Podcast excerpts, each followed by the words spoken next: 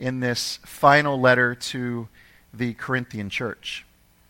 Before that, though, uh, let me just do a quick interrogation of the letter. We'll use those five W's that we do sometimes, you know, that good journalists use in their articles who, what, where, when, and why. Let's just knock out a basic summary of the letter.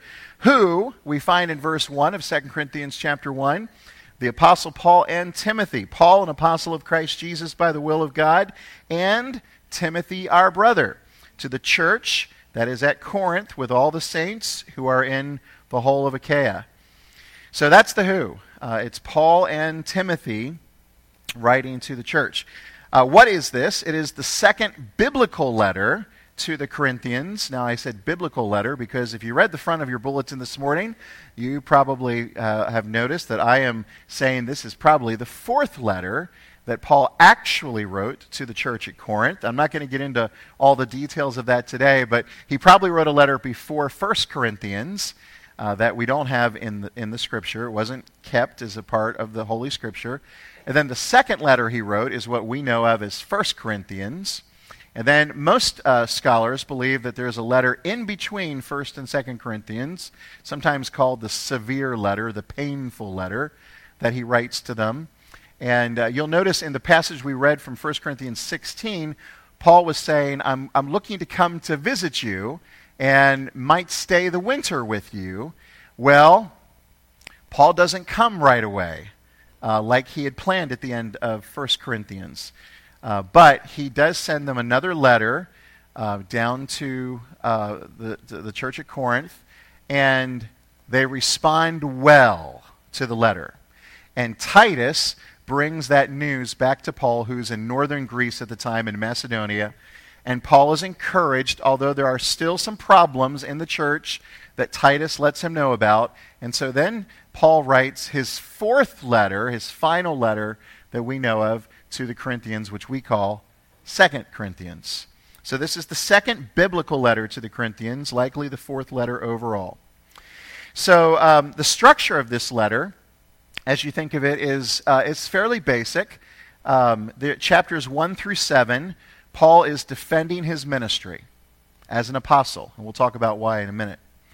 Chapters 8 and 9 in the middle is the longest teaching that Paul does in any of his letters on the subject of giving. And he's talking specifically about a collection for poor Christians in Jerusalem that he's been taking. We've referenced it before. And then in chapters 10 through 13, he finishes off with another defense of his ministry as an apostle. So, where? Our third W. Paul's writing, as I mentioned, from somewhere in Macedonia, which is northern Greece. And of course, he's writing to the church at Corinth, which is in southern Greece. And if you look at chapter 7 and verse 5, you, or, or here in chapter 1 and verse 1, you'll notice those two things. The when. When did this happen? We believe that this happened on his third missionary journey um, and it's recorded in Acts chapter 20, verses 1 and 2, where it talks about Paul going throughout all of Greece and encouraging the people there. Um, after, as I mentioned, he received a report from Titus that was encouraging, and then sending him back with this, this letter to arrive to the Corinthians before he himself would get there and visit. And you can read more about that in chapter 7 as well, verses 6 and 7, and then chapter 8, verses 16 and 17. Now, why is Paul writing this letter? The final W. Paul is responding here largely in this letter to the false teaching of what he calls the super apostles.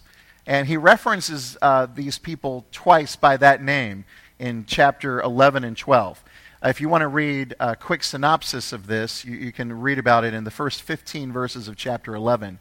Uh, he goes after these people. Evidently, they are people who are passing themselves off as apostles, um, and they are, they, are, um, uh, they are slandering the reputation of the Apostle Paul in the process and seeking to elevate themselves as the leaders in the church at Corinth.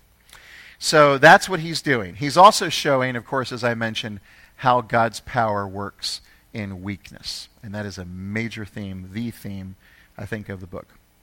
You know, the world is full of human weakness, unavoidable trials. And one of the most common of these weaknesses in the world is poverty. And as you read through the middle section of 2 Corinthians, chapters 8 and 9, about the collection that he's taking, you see that Paul was very concerned about the poverty among the believers in Jerusalem. And he had been encouraging Christians throughout the known world as he traveled to meet the needs of these Christians. And in chapter 8 and verse 2, in fact, I'm going to be referencing passages through this letter constantly this morning. So have your Bible on speed dial there, okay? And let your fingers uh, do the walking uh, quickly because we're going to go from passage to passage to passage. Or you may just want to jot them down and go back and read them later. But in chapter 8, verse 2, there are some Macedonian churches that Paul references who were marked by extreme poverty. And Paul says they're the ones who are leading the charge in giving to the poor in Jerusalem. The poorest of people in Macedonia are showing the way. That strikes modern man and woman as odd, doesn't it? The ones who are extremely poor are the ones who are leading when it comes to giving. Then, as you think about these super apostles that Paul is after, with all their apparent strength and magnificence and elegance and slickness, we're confronted by Paul's own weaknesses in this letter. In the very first chapter, chapter 1, verses 6 through 9, you see Paul references his afflictions and even the despair that Paul endured. Despair in, in chapter 4, verses 8 and 9, Paul says he's been afflicted in every way. He's been perplexed. He's been persecuted. He's been struck down. In chapter 7, verse 5, he describes being afflicted at every turn with fightings within, or fightings without, and fear within. Isn't it interesting that Paul would send this letter back to the Corinthians who were dealing with these super, super apostles, and he's writing about his weaknesses openly. When the super apostles are the ones who are marked by strength and power and might, but Paul was weak. And when you look at the later chapters, especially, it seems that even certain of Paul's personal characteristics had come under attack. Over in chapter 10 and verse 1, Paul describes himself as humble when people meet him face to face. It could be also translated timid or weak. In chapter 4, verses 8 and 9, he says he's been afflicted, as I mentioned before. Um, down in um, chapter 10 and verse 10, it says that he, that he was weak, that his speech was of no account. And as a weak person, of course, he had many trials that came into his life. Look at chapter 11. Paul takes time to sarcastically, very sarcastic in these later chapters, he sarcastically is bragging about his weaknesses. Look down at verse 23 of chapter 11. This is the opposite of what the super apostles were doing. They're boasting about all their strengths. Paul says, I got some boasting to do. Chapter 11, verse 23. Are they servants of Christ? I'm a better one. I'm talking like a madman. With far greater labors, far more imprisonments, with countless beatings, and often near death. Five times I received at the hands of the Jews the forty lashes less one. Three times I was beaten with rods. Once I was stoned. Three times I was shipwrecked. A night and a day I was adrift at sea, on frequent journeys, in danger from rivers, danger from robbers, danger from my own people, danger from Gentiles, danger in the city, danger in the wilderness, danger at sea, danger from false brothers, in toil and hardship, through many a sleepless night, in hunger and thirst, often without food, in cold and exposure. Look at me. And he had already said this in the letter back in chapter 6. Go back to chapter 6. Look at verse 4. in chapter 6. He says, As servants of God, we commend ourselves in every way by great endurance, in afflictions, hardships, calamities, beatings, imprisonments, riots, labors, sleepless nights, hunger. He goes on to say, dishonor, through slander. We're treated as impostors, as unknown, as dying, as punished, as sorrowful as poor, as having nothing. He put his weaknesses on full display for everyone to see. These are just some of the hardships that Paul faced, and he writes openly about them. And his ministry was opposed. That's why some people thought Paul's out of his mind, like we read in chapter 5. That's why he was harassed by the political authorities, like we read in chapter 11. So, is it any surprise that here in this letter, Paul refers to his own ministry of preaching the gospel back in chapter 2 and verse 16 as being the fragrance of death to some people? That's what he says. He says in chapter 4, verses 3 and 4. You guys know this one. His gospel was veiled, covered to those who are perishing. The God of this world has blinded the mind of unbelievers to keep them from seeing the light of the gospel of the glory of Christ, who is the image of God. Paul really sums up his weakness, like I mentioned earlier, in that famous thorn in the flesh passage famous thorn in the famous thorn in the flesh. Say that three, five times. Famous thorn in the flesh passage in chapter 12 verses 7 and 8. Let me read it again for you. So to keep me from becoming conceited because of the surpassing greatness of the revelations, a thorn was given me in the flesh, a messenger of Satan to harass me, to keep me from getting from becoming conceited. 3 times I pleaded with the Lord about this that it should leave me. What do you make of all this?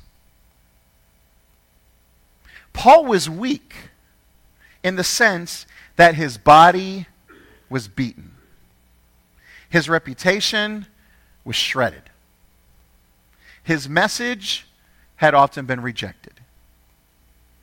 If you're the kind of person sitting here who likes to roll with winners, you might not join up with the Apostle Paul he was weak. And that's the difference between him and the super apostles. The successful ministers, with their smooth and popular messages, they were strong. They inspired courage. Can you imagine if you're on the pastoral search committee at Corinth? Who would you go for? Paul brought you the gospel. Of course, you're thankful for that. He's sincere. He suffered for it. Bless his heart. But on the other hand, these other people, they're pretty impressive. Look at where their degrees are from. When they speak, oh, you can listen to these guys for hours and hours. Who, who best represents Christ? These magnificent ministers or the afflicted, suffering, mocked, weak Paul. There's some surprising phrases that Paul uses when he talks about his own troubles. In chapter 1, verse 9, Paul says, We felt that we had received the sentence of death.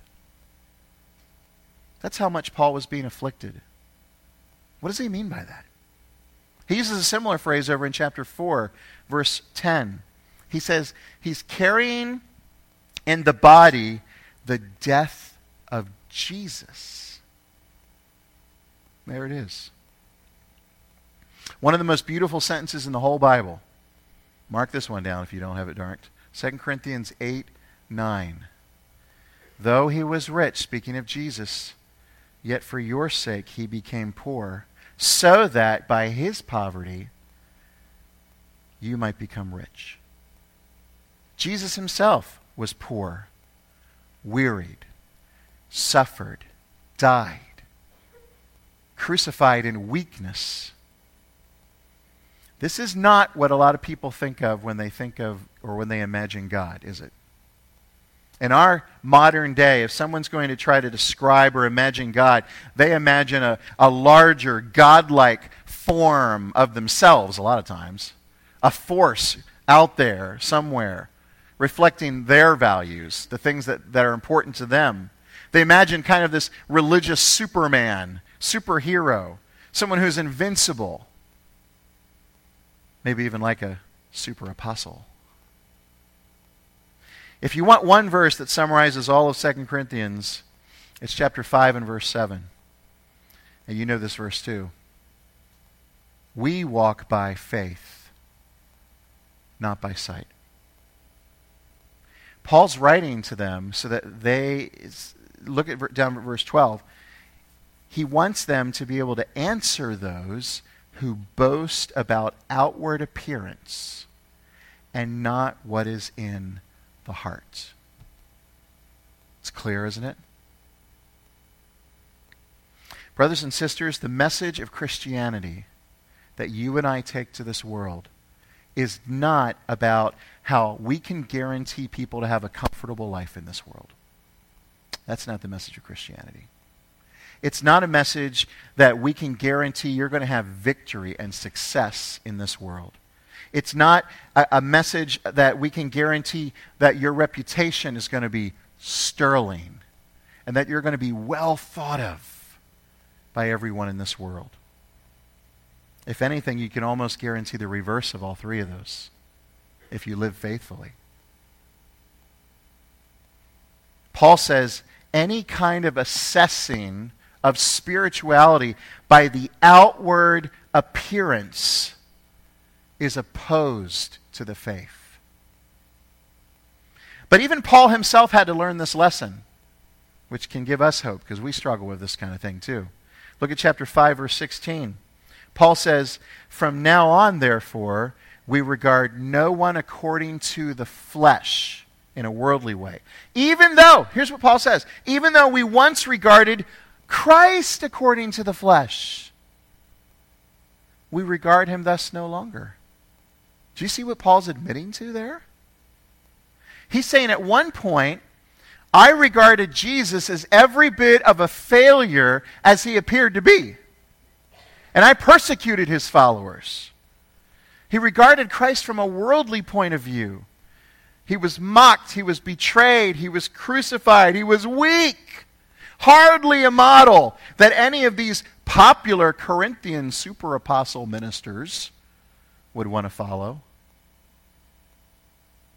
And it's no wonder then, as we get into the latter part of the, of the book, in chapter 11, verse 13, Paul condemns these super apostles as false apostles. He calls them basically actors, masquerading in a costume of righteousness and wisdom, but they're covering up what's on the inside, what's in their heart.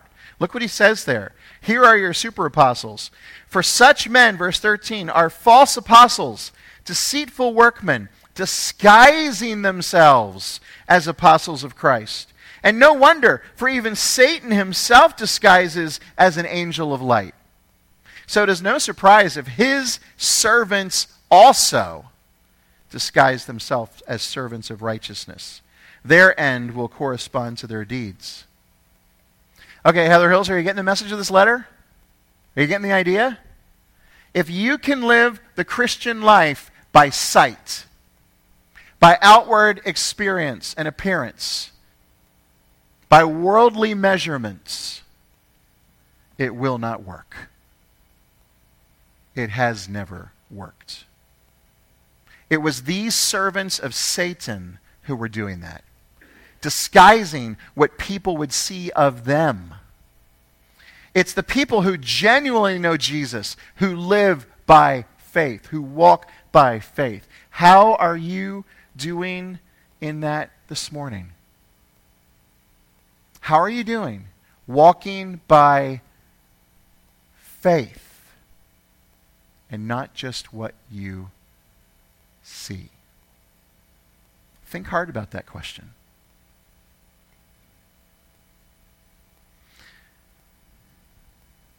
real strength for a Christian is not a declaration of self sufficiency, it's a surrender of ourselves to God. It's a relying on His promises and His provision so that He gets the glory and not us.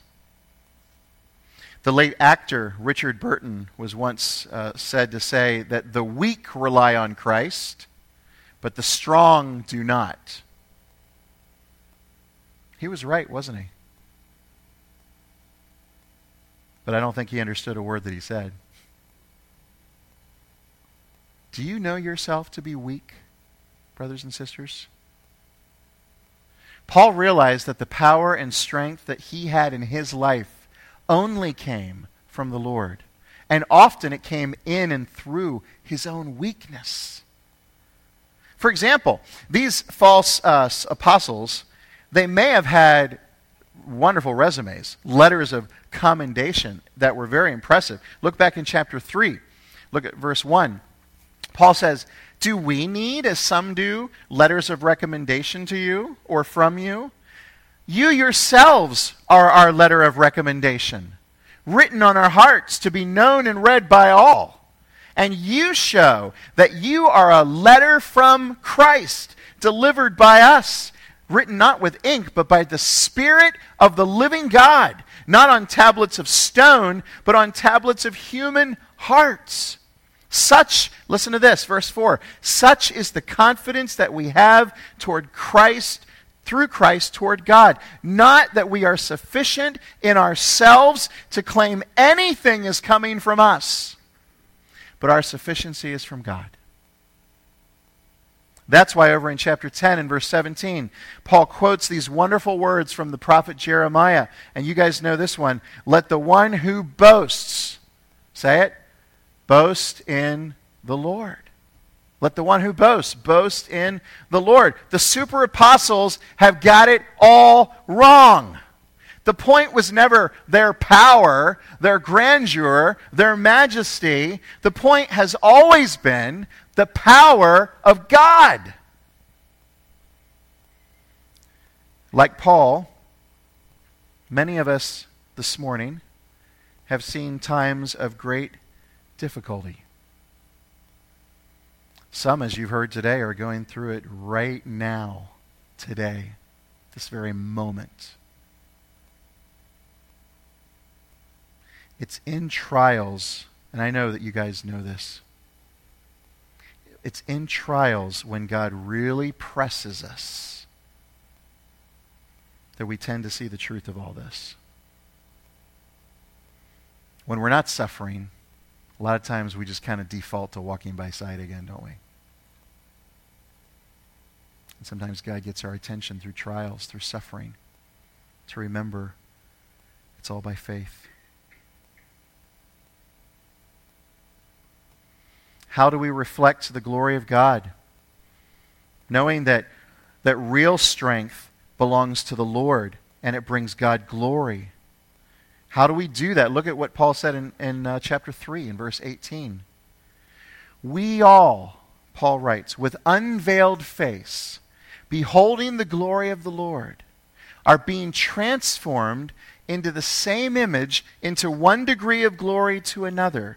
For this comes from the Lord who is the Spirit. How do we grow? From the Lord, from the Spirit. We rely on God. God shows himself faithful. He transforms us. He's always transformed us. So he gets the glory. Always gets the glory. And that's how he's always planned things. Look at chapter 4, verse 4. Paul writes, In their case, the God of this world has blinded the mind of unbelievers to keep them from seeing the light of the gospel of the glory of Christ, who is the image of God. For what we proclaim is not ourselves. That's what the super apostles were doing. But Jesus Christ is Lord, with ourselves as your servants for Jesus' sake. For God, who said, Let light shine out of darkness, has shown in our hearts to give the light of the knowledge of the glory of God in the face of Jesus Christ. Notice verse 7. We sang about this this morning. but we have this treasure in jars of clay. And let's be, let's be honest. Our jars of clay are jars of clay. And many of us, our jars of clays are cracked. They're a little, they're a little fading. The paint's not as nice as it used to be. There's some chips. There's some pieces that have been glued back on. It's jars of clay. Why? Why did he put the glory in jars of clay? To show that the surpassing power belongs to God and not to us. It's all about him. This is the point of the letter, brothers and sisters.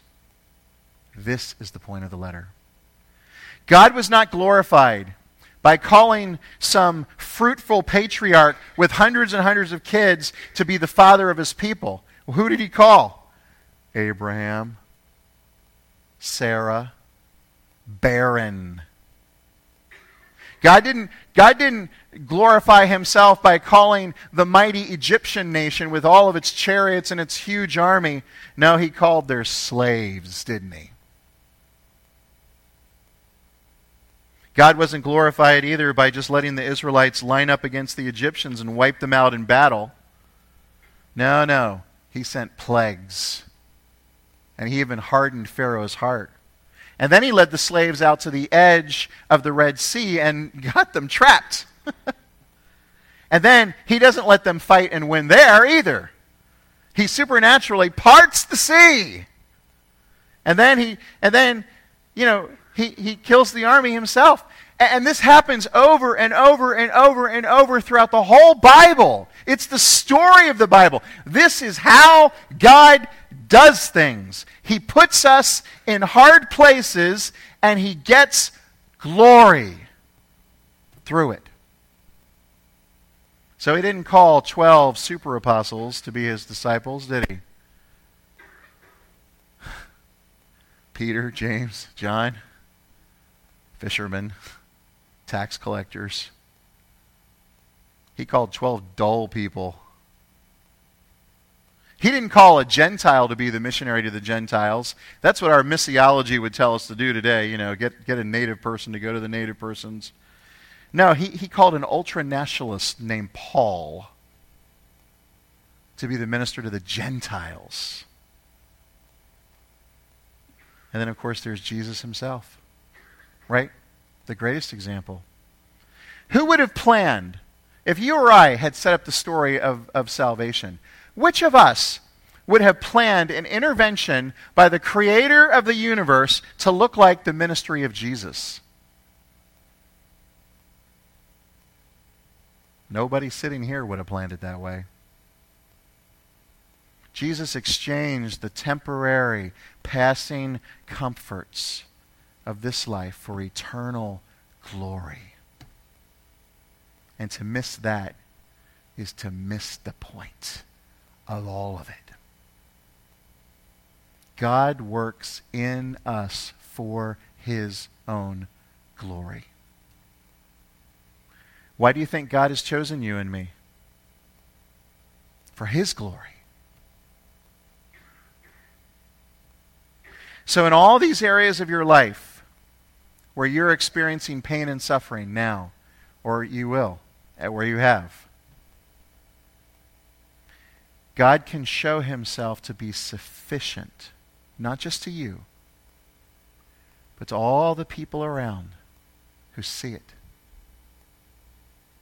Everything from looking for a job, facing surgeries, trying to sort things out in your marriages, these are the things God has planned to use to bring him glory. We've never known a God in any other way. Why do you think he's chosen you and me? Because we were so virtuous? Hardly. Because we've never broken the law? Because we've never sinned against God? Because none of us have ever committed adultery or ever hated or ever coveted in our hearts. He's chosen us because he wants to make the gospel of his grace clear to everybody around us. And for that, you and me are exhibit number one. If you miss that, then when you come to church on a Sunday morning, you may think you're just here in a morality club. You're here to be a good Baptist. You're here to be a moral, upstanding citizen. And if that's what you're trusting in, you'll die in your own self righteousness. Never understanding the gospel. Jesus didn't die on the cross for his own sin. You remember that, right? He died on the cross for your sin and my sin if we repent and believe in him. And that's why Paul writes in chapter 4 and verse 14. Look at this verse. It is all for your sake. So that as grace extends to more and more people, it may increase thanksgiving to the glory of God. I don't know why Greg's in the hospital again. I don't know why Larry's in the hospital again. I don't know why people have to continue to suffer. Why, why people linger with chronic pain and illness. I don't know that. I don't know the answer to that. I can't give you an answer to that. But I do know that God uses all of that to bring glory to himself. And he does it as you depend on him, as you acknowledge your weakness, as you rest in his strength and in his power. As hard as it gets, As grace extends to more and more people, it will increase thanksgiving to the glory of God. Every time I see Jeff Daw come to church on a Sunday morning, brother, it increases thanksgiving to the glory of God. And I could go right around this room and, and go person after person after person who are persevering through hardship, through suffering, but you're persevering. You're faithful. You're enduring. And it's bringing glory to God. Every one of you. I'm going to ask the praise team to come back up. We're going to sing a final song here in a minute. Let me try to wrap this up with a couple of thoughts of application today. How do we respond to this kind of a, a message, this kind of overview of the book? What do we do when we begin to see our own weaknesses, our failings, our transgressions, our sins? Obviously, you know, we hope and we pray that we'll be sorry for them, right? Paul talks in chapter 7 that sorrow comes in two varieties. There's a worldly sorrow that leads to nothing but death. And then there's another sorrow, which leads to a changed life, a sorrow that leads to repentance. That's the kind of sorrow that we should pray that we see in our sinfulness this morning. A sorrow that leads us to repentance. But you know, when it comes to our weaknesses and our suffering, we have to remind ourselves we don't belong to ourselves. You remember that? We don't live for ourselves anymore.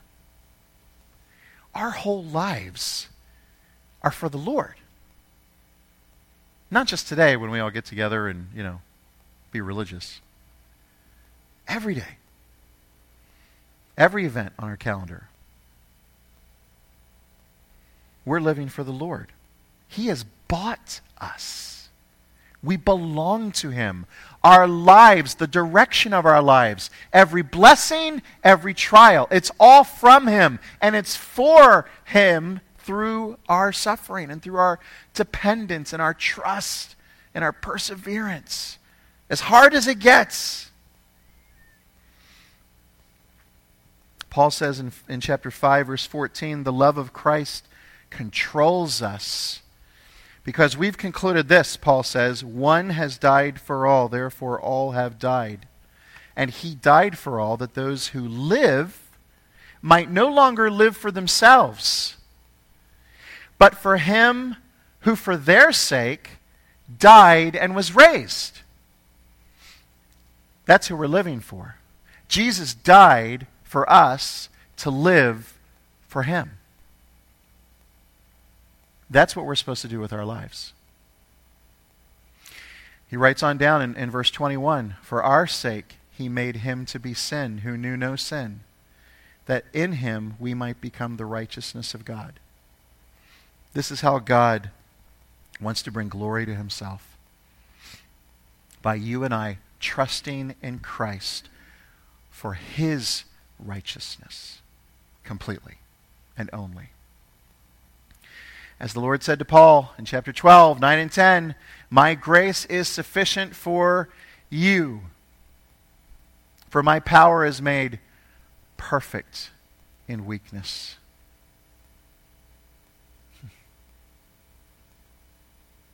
It's not easy to hear when you're lying in a hospital bed.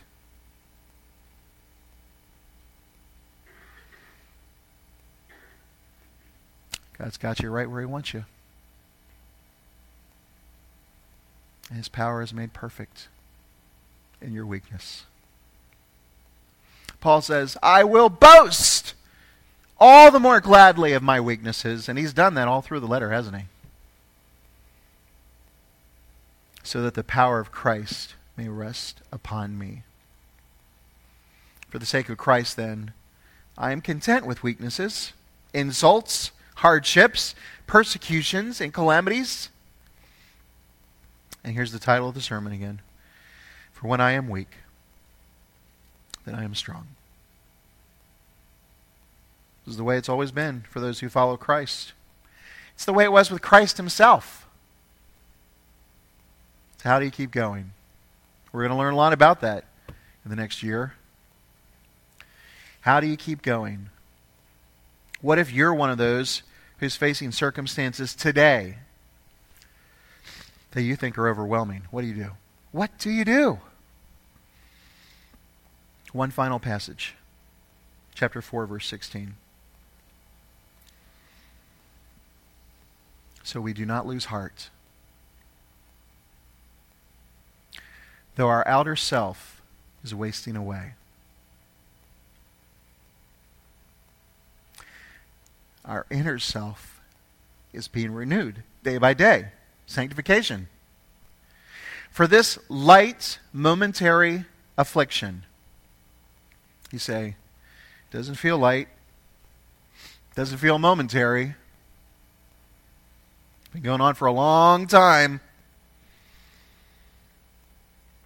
Here's why it's light and momentary. Because when you compare it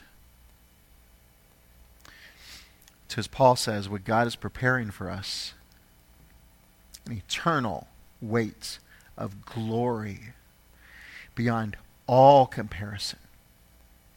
When you compare your suffering, and the suffering's real, boy, is it real. But when you compare it to eternity, and to the glory that God has laid up for you in heaven, then your suffering can be viewed as light and momentary. Verse 13 or 18. As we look not to the things that are seen, but to the things that are unseen faith. For the things that are seen are transient, they're passing away. Suffering's horrible. We all suffer different times, different measures. Some for little bits, some for long bits, some chronically, some all their lives. Suffering's horrible. It is going to end. You realize that, right? It doesn't matter how long it is, it doesn't matter how intense it is, it will end. All of us will be with Christ. And there will be no more suffering. And eternity goes on forever. So, what do we do? We fix our eyes and we do not lose heart. That's what we do. We fix our eyes not on what is seen. If you try to go that way, you turn into those super apostles. You're going to crash and burn. We fix our eyes not on what is seen, but on what is unseen, on the eternal. And then God will receive the glory. And that's what we want.